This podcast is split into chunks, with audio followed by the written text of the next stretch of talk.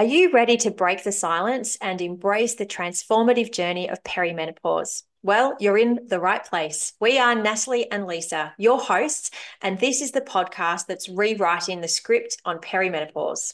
Join us in embracing the strength within, awakening dormant power, and closing the knowledge gap. We're here to inspire great health and ensure every woman is seen and heard. Get ready for expert insights, relatable stories, and a community that gets it. Unleash your perimenopause power. It's time to own your story. Before we jump into today's episode, we'd love to take a moment to remind you about the survey that we are currently running, which is the need for social connection in menopause we understand the physical changes, the hormonal fluctuations that women experience. But what we are often not talking about is the feelings of loneliness, isolation, and even that sense of loss that women can experience across this phase. We want to bring this to the forefront, and we are doing so through our survey. We'll pop the details of the survey into the show links. And if you can spare a couple of minutes to complete this, we would absolutely love it. Thank you so much. Now, on to today's guest. Today, we welcome Veronica Johnston.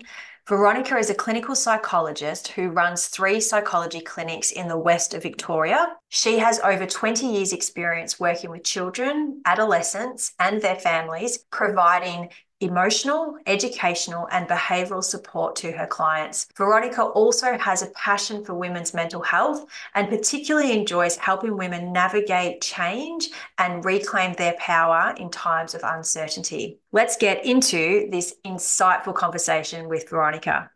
Well, hello everyone, and welcome to another episode of Perimenopause Power. It's great to have you back with us. Hi, Nat. How you going? Hi, Lise. I am super. Awesome to hear. So, today we are very lucky and privileged to have another wonderful guest on the podcast, and that is Veronica Johnston. And welcome to you, Veronica. Thank you for having me. Nice to see you both. You too, you too. Well, look, we're going to launch right into it today, and we'd love to know who is Veronica John- Johnson and what uh, what do you do and what led you into this line of work that you are doing? Yeah, who is Veronica Johnson? What a massive question um, when you've lived in the world for 43 years. Um, but, like, in a succinct sort of overview, I guess, um, I am a clinical psychologist, um, but sort of a recent clinical psychologist. So, I, I was a late studier. Um, I was a, a, PE teacher before I moved into psychology. Um, 2019, I, I was registered psychologist, and then from there, I've ended up owning three psychology clinics, which is pretty cool, um, challenging, but also really amazing to see all these people sort of coming together. So I own Bacchus Marsh Psychology Clinic, Greater Geelong Psychology Clinic, and Ballarat Psychology Clinic. Um, yeah, we've got a nice team of of multi like of psychologists across those different regional areas that just really do some amazing work with people. Well, you sound pretty um, busy with three clinics. It is, it is. Mm. And you know, the second part of that question you asked was what led me into this line of work. And I think when you're in help, when you're in when you're in a teaching field, you're working with such a wide range of people and it's not just the students that are in front of you like you're working with families at the same time. And one of the things that happened in my teaching career is is I ended up moving into like a pastoral care leadership role which meant that I was working a lot more with um, one-on-one with families and children that were having a difficult time. And and a lot of that was when they were moving into their teenage years. And I thought gee you know if only we could support these people in a way from earlier to try and help change that trajectory rather than when they're 15 and having a really difficult time. Um, and so that's one of the reasons that I, I moved across to study psychology.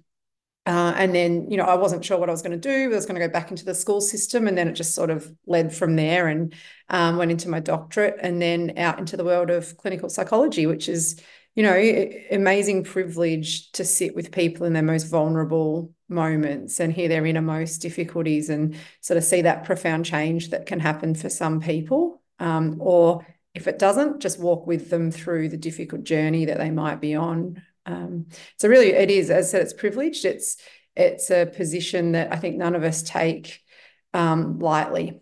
That we're in these moments with people and holding these these difficult things with them. I, I, gather that you would come across quite a lot of different people, and I love that your um, your journey into it has you know, built, being built on life and work experience. And how, how many years study did you end up doing? Obviously, a little bit later in life. So, yeah, I went back because I had a teaching degree. I um I was able to do a bridging course into psychology, mm-hmm. so I did like a, a one and a half years or so. Uh, um, one and a half years, I think it took me, um, to bridge into my fourth year of psych, and then I did my fourth year of psychology, and then three and a half years of of the doctorate. And I think if anyone had told me that before I started, I probably actually wouldn't have done it. Um, but what I what also happened is um, I was also trying to have a baby during this time on my own, um, and so. Uh, during my doctorate, I sort of had all the, these eggs and embryo, all these embryos frozen. And so when I was nearly at the end of my doctorate, I was like, brilliant, I'm going to now become a mum because why not? You know, you're not busy enough yeah. as it is. Yeah. And um, and then I got pregnant and actually lost the baby at 19 weeks. And so I was in the hospital finishing off my thesis. And and when you ask why I'm in this line of work, I absolutely think that the that you know I, I moved into this work to work with adolescents and families. And then through my own loss, if that perinatal stage, I was very, very acutely aware of women's health as well. Um, mm. And being a woman was anyway, but I think that sort of really highlighted it. And um, a lot of my work since then in the psychology space has moved into grief and loss, working with women through different stages of, of their journey. Um, not so much around the perinatal stage, just given the how how close that sometimes is, but certainly yeah just there's a lot of there's a lot of similarities, I think, between different stages in our life and the psychological aspects of it and the psychology behind it. Um, when sort of change is happening and we can't control it, and there's hormones happening and things are happening in our body, and we're completely changing who we are in the world and how we see ourselves. And I think that that's, you know, I, we always use a term like finding purpose in your pain. And I think that my work in clinical psychology and, and the clinics has absolutely been born from that tragedy um, that happened at the same time at the end of my studies. So, Thank you so much for sharing that very vulnerable conversation, and I'm sure um, there's a lot of listeners who, um, you know, may possibly resonate that with with your story for for various reasons as well. And and you you absolutely touch on that whole basis behind life phases. And I've shared before, and Lise has too, around our own experience in when, when I lost myself, uh, my identity in becoming a mother and, and the impact that that had on me and who I was and and yearning for something, but then feeling terribly guilty because hang on, you you've got a, a, a, baby here and you're yearning for something else but it was a real identity shift and i mm. remember when we started moving into this work in supporting women and realizing that there's a real need for women going through the perimenopause phase i just remember thinking oh my goodness please don't tell me that i may or women potentially go through this again at a, on a different scale and and that has yeah. really driven a lot of our work too so and it's funny, I did a LinkedIn post yesterday actually, and it was, um, you know, life phases as, as a catalyst for mm. growth, potential, opportunity, for learning. And we often say that, of course, when you're in the midst of perimenopause and the symptoms, we may not be thinking about this as a growth opportunity. And as we do, when we've gone through it and come out the other side, we look and think, wow, you know what? I really did grow as a person and I really have changed. And now, how can I embrace this? And I assume through your line of work that you do see women who are in the perimenopause phase. What are you seeing in women that you're working with? Yeah. I mean, it, and this is where the, the similarities come into it, isn't it? Around those different, it's like you're in the midst of something that you can't control and it's happening whether you like it or not. And sure, there are some things that you can do um, to, to help, but you're also just absolutely bombarded with information around you too, and you don't know what to do. And all that information is saying that you can change this, do this, take this tablet, do this, it'll be easier. And I think it actually leads us into a space where we do try and control something that actually parts of it is out of our control. Um, and in in so when I see people sort of in these phases, I, I find that you know sometimes they just really want life around them to stop um, while they try and manage this really difficult time.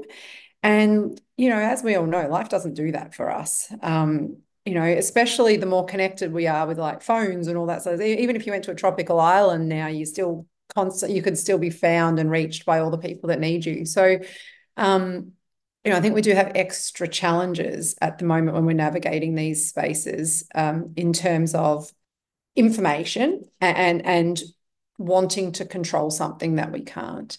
And the world continuing on and demanding a lot from us during this time when we're not necessarily feeling up up to things and we're not necessarily feeling strong. And sometimes we're also changing who we are and how we see ourselves in the world too. And and um anytime that we that we start seeing ourselves in a different light changes the way that we interact with other people, the way we interact with the world, and the way those people interact with us. So, you know, obviously, it goes without saying how much the impact can have then on relationships with people around you, um, and all of that that that comes with changes to our own identity um, and shifts. You know, I, I um, it's it's multifaceted, but one of the things is that I think we have to just constantly remember that our body and mind can't be separated.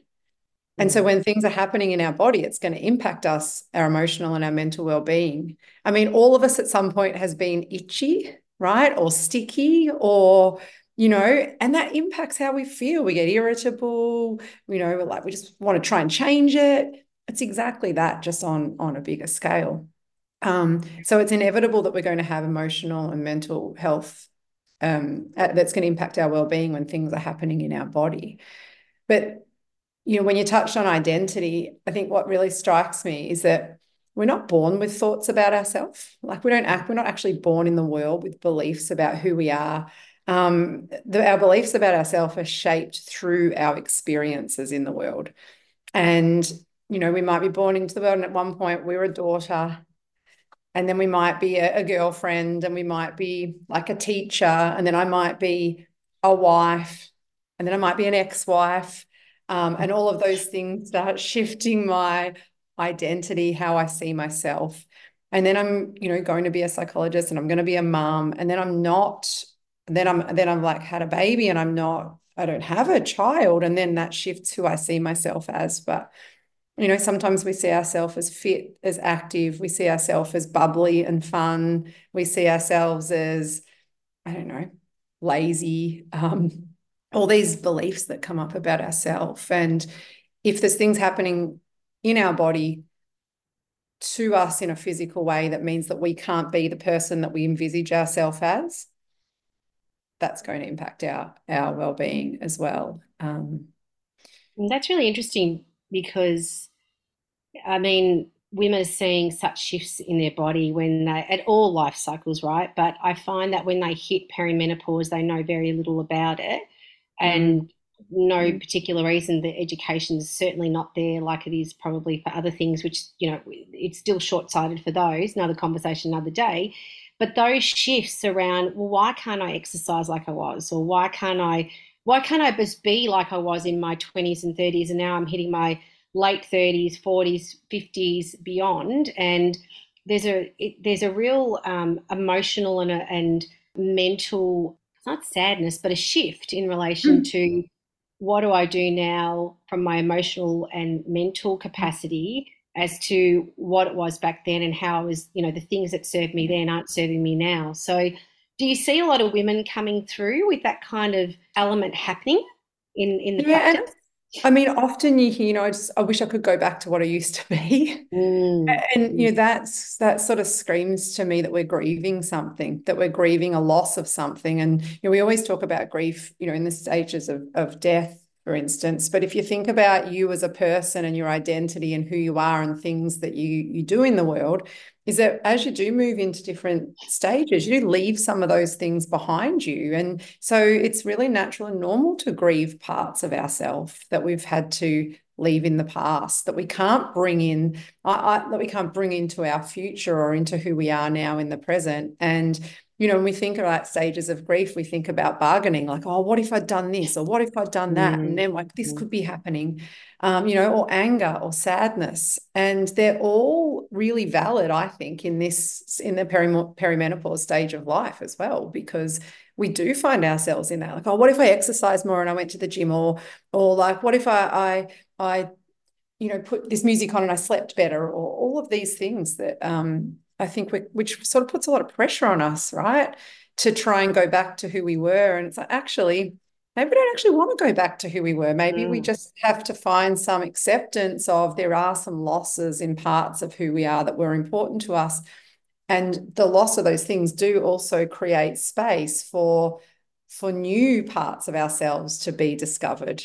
And I think that that's what you were mentioning before around that opportunity piece. Yeah. yeah, I love that you've mentioned finding acceptance in the new parts. Mm. And I think that we're really, I mean, there's a lot out there in relation to not growing old, this anti-aging sentiment, sentiment, and I think that really feeds into that uh, a whole lot. And I mean, I'm 53. It's not long till I turn 54, but I'm really loving this part of my life and learning about it. But you know, so many women are coming into it with those I want to be younger still, and you know, but how about we flip it around and actually look at the positiveness of it and what that can do with your emotional and mental state. But there's just mm. so much in our everyday environment from the media, from friends, families, expectations around that that younger person or that younger you. And I really feel it's really taking a toll on that emotional, mental element. It, so, do you think? Yeah. Do you think sometimes we maybe idolize idealize a little bit like what it was like as our younger self too because i remember being in my 20s and 30s and it wasn't all amazing like no you know i'm yeah. not sure that just transporting myself back into those spaces would be uh, would be a, an ideal solution to this either um, so i think we can do that often is idealize all these things because you know we can miss them yeah. it's okay to miss those things and it's all right to to um to let them to i mean the finding acceptance for letting them go um, the other part is around finding purpose isn't it um, so it's like you find some acceptance around certain things that have happened in your life and the things that you can't control and then you can find some purpose mm. in this new stage as well and these new things that are happening um, and that was that was certainly my my experience with Eden, like in terms of that was my baby's name. Sorry, I don't think I mentioned that earlier, but it's like, well, you know, there's this part of me that now I've lost, and I grieve that and I think about it. But you know, on the really like hard days, sometimes I actually mm-hmm. use it for purpose too. Um, so these experiences that we've had as women in the world that can be used, but like what you two are doing with the with this, you know, with the podcast and educating and providing things with other uh, for other women. It's like you're finding purpose in your life journey by sharing your experiences with other people in case something resonates. And and isn't that just I feel particularly the last few months and as we've been on the break I've been having a lot of you know just personal friendly conversations with friends and family and, and even strangers who have reached out to me and there's just that yearning for that sense of purpose and a sense of mm. fulfillment mm. and i think you know purpose i believe is what brings us back to the present moment i don't know if you feel the same way veronica but mm. we do spend so much time remunerating on the past we're thinking about the future we're worrying about the future but when we can actually come back into the present moment and be with where we are and i believe that that sense of purpose is what grounds us in the present moment mm. and we're we're in that state of flow you know for me when yeah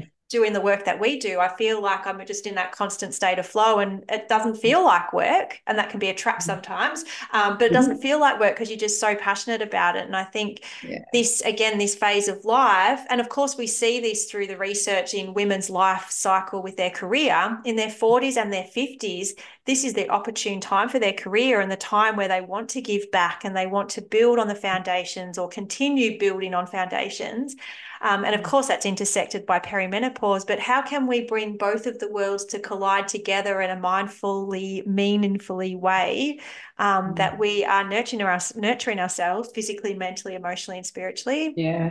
The, I mean, there's so many things that just popped into my head when you were talking through that. And one of the things is that at this stage of life, too, is we are in our 40s and 50s and sometimes we've got parents who we're starting to need to support or things happening there. We've also might have kids or other people that we're caring for that we need to support and show up for. And then we've got career for some as well. And i think sometimes we can get caught in the let's try and do more because i'm feeling uneasy. So what else can i add I've got to help. I've got to show up there. I've got to show up there. I've got to show up there. And you know what? I'm not getting anything from me. So I'm going to go out and do this. And all of a sudden, you know, it fits in the calendar, but it doesn't actually fit in your day. And you're completely overwhelmed.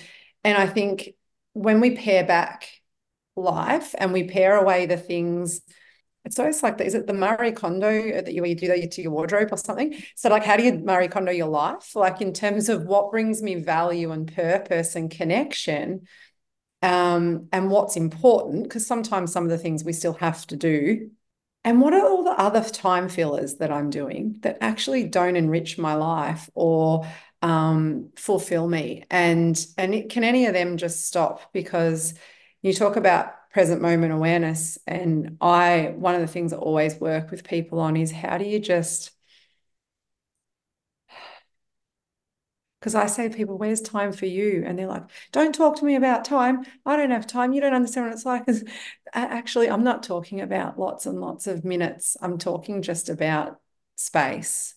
And that can be a breath or a, a, minute just in the sun at the traffic lights. I just did it before. I was like, I'm just going to stay. I'm not going to cross this one. I'm going to wait till the next one. And I'm just going to and feel the sun on me. And, and, it's sort of slowing everything down. It doesn't change all the stuff I have to do in the day, but it absolutely changes just that small moment of me being able to enter the rest of my day in a different way and put myself back into a space where I focus on the things that I can actually control. And it, it's a really useful exercise. I don't know if anyone listening to the to the podcast would do this, but I, I would encourage you to, if you're ever feeling in sort of a space of distress, then there's there's something not going in line with who you want to be in the world. And I would often just draw like a circle. And everything in the circle is things that are within your power um, or your control. And then outside of the circle are all these things that are not in your control that often you're trying to control. And that's where the distress is going to come from. And, you know, while um, changes happening to my body, um, the way other people view me, um, my parents being sick, my child not wanting to go to school, finance, some of those things are out of the out of your control. And if you're in distress and irritability, you might be like, I might be stuck outside of the circle because I'm just constantly focusing on the news, right? Like the world news at the moment. I can't control any of that. If I'm just constantly focusing on it, I'm going to feel uneasy. So, what can I do? I can't change any of that but I can notice I'm in high distress and I can step back into the circle and go, well, right now, what can I control? I can control that I can drink a bit more water today or that I can have a healthy lunch. I can control turning the TV off. I can control having a couple of breaths, texting a friend. I can control which doctor's appointments I go to. Like, am I going to listen to the you know, I mean, my Facebook feed's filled with it since I've turned 40. Like, take this medication, get rid of the bloat, your hormonal bloat, buy this. You know, so, I mean, you get sucked in, right, to all these mm. things that look like an easy fix. So, do I continue to engage in those things? Or do I go, I might go and like see my my doctor and just see what they recommend? And then I might, you know, so like actually get information that's that's useful information, educate myself talk to my friends about it. Like, who am I going to surround myself with? So, all of that's within your control. Um, and I guarantee that if you step back into the circle and you focus time on things that you have within your power, within your hands, you will feel more settled, even for a moment.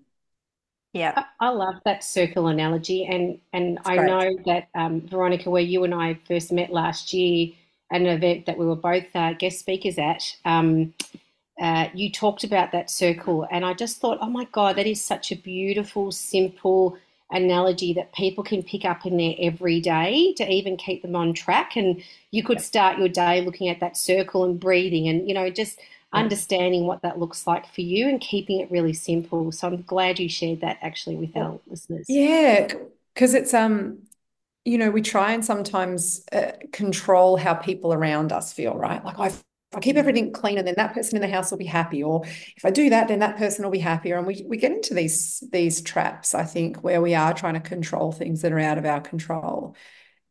It can get it can get spiral pretty quickly. And I sometimes actually step, you know, like take the step, remind yourself that you're there and just step over something and be like, that's right, now I'm back into this circle. Because yeah. physical movement, you know, it's actually really important in terms of the connection with our, our brains and how we think. So um, have a go that. at it.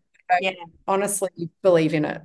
I love that mm. so much. And actually, I saw Ant Middleton live last night, and he it was all about the fear bubble, and he actually talked about you know stepping into that fear bubble. So physically step into it and feel the emotion that you're feeling, and then take the action and you're so right that it is. Mm. it's it's about tricking our mind in a sense and training our brain and you know not seeing that everything that's in our thoughts as being true um, or wrong. But yeah it's just it's it's doing what you mm. need to do and taking the action. And as you said that mind body connection we we can't re- we can't remove it. And i often talk about that mind heart and gut connection and how that is is our existence and and bringing all of them into alignment in some way. But um but yeah beautiful Beautifully said. Um, conscious of time for you, but I'd love to know. Obviously, you've shared just such a beautiful tip there. Is there any other um, simple tips that perhaps you could share with our listeners? Um, I mean, there's a few, and if everyone just sort of takes one thing away, that would be amazing. And the, so the circle of control, I think, is a great one. But the other one is just finding that time to. You know, one day I'm driving home from work and notice that like I'm like this on the steering wheel. I'm like, how long have I been like that for today? you know, I haven't mm. even noticed that I was feeling that tension. And then, and you can sort of help release a little bit like that. But I think that we can be super critical of ourselves, trying to, you know, punish ourselves into being better, doing something different, changing something, and and finding a little bit of kindness and compassion. And and there's a always this question, and it's like, what would you tell a friend? Like if your friend had just told you the situation of where you're in, what would you tell them? Mm. And I bet it's not like, you know, look at your stomach, it's really fat, like you look disgusting, you can't even do what you used to do. Like you would never do that to a friend. And we do it to ourselves all the time. So, what would I tell a friend? I'd say, hey, it's okay. Do you know all of us are feeling that way? Just no one talks about it. Mm. Um, like what do you need right now? What would you do for yourself that's kind? You know have a have a bath have a cup of tea um, go for a walk get some sun. So that would be normalizing and finding compassion would absolutely be um, another thing. And, and and lastly I touched on it before around we can't change what our days are sort of involving in the busyness of it, but we can change how we show up in it. And one of the things that's really powerful, um, and I do it sometimes on my morning walk with my dog because you know you have to walk your dog of a morning, or they get or he's getting cranky at me. So I just take him mm-hmm. for a little outside, and I'm like, all right, today's got a lot in it. Who do I want to be today? Um, you know what? I just want to I want to smile at a few people, and I want to show and I want to be friendly. And if that's all I do all day, and that's my focus, you know, and all the stuff will still be there. It'll still be busy and there'll still be all these things. But if I can center myself and re realign myself with who I want to be in the day, and at the end of that crazy busy day, when it's all happened and unfolded, I can say, Hey, you had some nice conversations with some people. And when that happened, I managed that really well. Um, that really helps me. Um, done that for the last couple of years. Mm. Beautiful. Love them. I think they're all great tips, and um, you know, and I think that perhaps our listeners probably know of them, but they're not using them. Yeah. And that's because we get so caught up in that busy, busy day, and you know, just regrounding. And look, one thing that Nat's definitely Nat's all for the breath. Um, it's one of her mm. pet beautiful things that she loves, and she, you know, and I've got the benefit of working with Nat, but uh, she's really taught me just, you know, before you get out of the car, each time, just stop and have a breath. And it's really powerful, like very powerful. And I, I, find in life, sorry, one, I don't know, we're probably oh. going over time. It's one thing I find in life too is when we need those things the most, that's when they go. Yes. And we don't prioritize them. And it's like, you know, when we're going okay, we might fit these things in and we're feeling really good about ourselves. And then, you know, disaster strikes and all those things that are actually fueling us go out the window. I don't have time to do that. It's like, absolutely, you do. Just mm. take a breath. So um, and that's, yeah, Mm. So true. So, Veronica, we're coming to the end and we ask this question of all of our um, guests Yeah. So the podcast is all about fi- uh, power and finding, nurturing, and using our personal power as we transition through life phases in perimenopause and beyond. We'd love to know from your experience, how have you come into your own power? I, uh, I was saying to someone the other day, I like there's no way that I would have the businesses, the clinics, my my work, the the intense depth of friendship and connection that I have with people around me if I hadn't have gone through losing Eden when I did. Mm. Um, it like opened up this part of me, this like depth of feeling and emotion, and like you really know you're living, you know, when you're in these sorts of situations. And now it's like I don't always feel like that. Like I would be going in, insane if I always felt that intensely of things. But the number of days that I'm like, all right, who would Eden have wanted you to be today? How would she have been proud of you to show up today? That's something I use a lot in terms of um, driving my purpose, I suppose, and and finding my own um, power. Um, connect so I, I, guess connecting to important things for me is where i do that and trying to notice if i do get stuck outside of the circle because if those things are going to happen i can't do anything about it it's important to i'm going to check in with them because i want to know if i'm just about to go bankrupt for instance but mm. um, i probably there might not be anything i can do about it i step back into the circle and focus on the things i can do something about if i'm going to have power in my life um, mm. yeah. Awesome. I love that. So good. Um, thank you so much for your wonderful insights and your personal story and your passion absolutely radiates through. And um, yeah, I think we're, we're very lucky to have your expertise and insights in, in not just community, but coming onto our podcast as well. So Veronica, where can our listeners connect with you? Yeah, well, first, thank you for having me. It's a it's lovely to see these networks creating for women because um, we are experiencing life stages that that are tricky and we don't need to do them on our own. So thank you for creating this space for people, and I hope everyone's got something out of out of today. Um, so I'm at the clinics. The best way, if you want to contact me, is through the clinics. Um, just Veronica at bacchusmarshpsychology.com.au. You know, Veronica at Greater Geelong Psychology.com.au um, Veronica at Ballarat Psychology Clinic.com.au. Um, but absolutely the websites, you can go on the websites, you can contact through the websites of the clinics. That's probably the best way. Um, I, you know, I didn't want to come on here and do this like self-promotion y plug thing. Um, but you know, if people are experiencing something and they want a little bit of help just reconnecting to their purpose and their values and and finding a way of um, you know, helping themselves through this change time, um, and just someone to listen and normalize and validate if you don't have that space in your life.